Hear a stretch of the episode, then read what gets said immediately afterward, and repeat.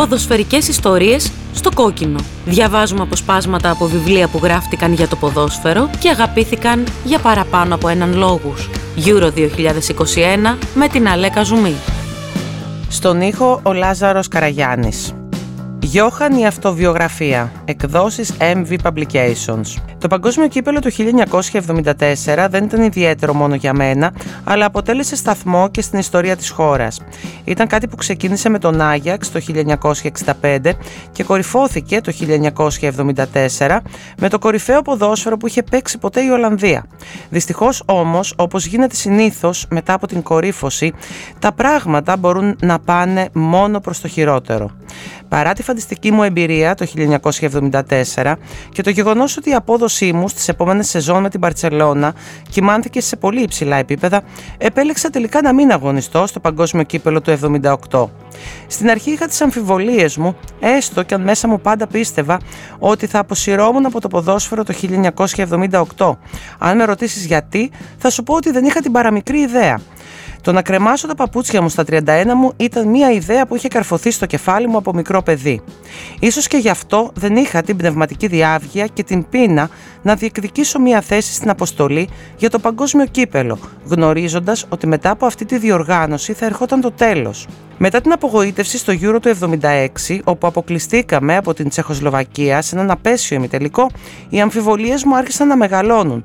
Όμως σύντομα η θετική αύρα επανήλθε μέσα μου όταν το εβδομήντα επτά η Ολλανδία έκανε μερικά εκπληκτικά παιχνίδια απέναντι στην Αγγλία και το Βέλγιο. Τότε άρχισα να αναρωτιέμαι αν έπρεπε να επωφεληθώ της ευκαιρίας και να ταξιδέψω στην Αργεντινή το επόμενο καλοκαίρι με μια τόσο δυνατή ομάδα. Ωστόσο, τότε συνέβη κάτι απέσιο.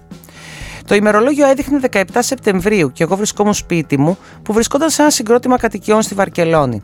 Παρακολουθούσα ένα αγώνα μπάσκετ στην τηλεόραση όταν ξαφνικά χτύπησε το κουδούνι μου από κάποιον που ισχυρίστηκε ότι ήταν ένας κούριερ που ήθελε να μου παραδώσει ένα δέμα.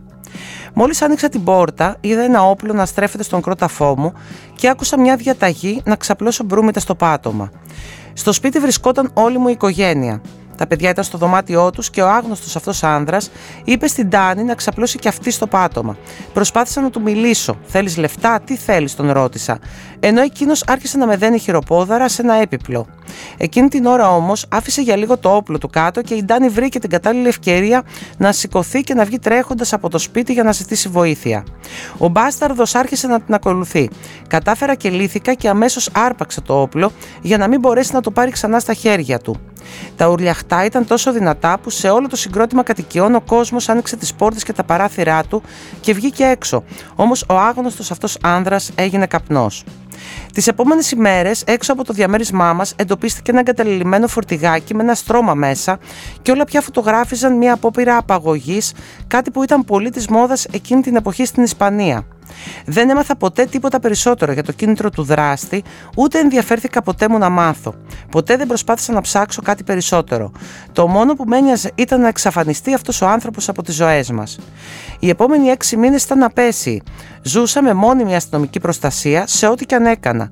Όταν ταξίδευα, όταν πήγαινα τα παιδιά στο σχολείο, όταν πήγαινα για προπόνηση ή αγώνα της Μπαρτσελώνα, παντού υπήρχαν άνθρωποι που περπατούσαν είτε μαζί μου είτε γύρω μου, ενώ όταν οδηγούσα πάντα υπήρχε ένα περιπολικό πίσω μου ή σε απόσταση ασφαλείας.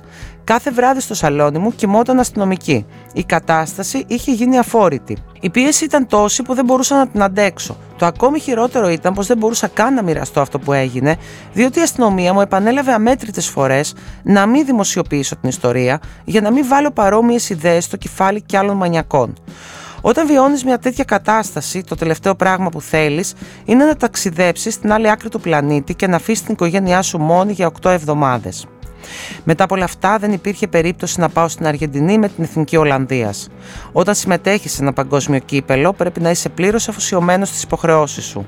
Όταν το μυαλό σου είναι αλλού, όταν έχεις αμφιβολίες ή διάφορα άλλα πράγματα που αποσπούν την προσοχή σου, τότε καλύτερα να πεις όχι. Τίποτα καλό δεν πρόκειται να προκύψει.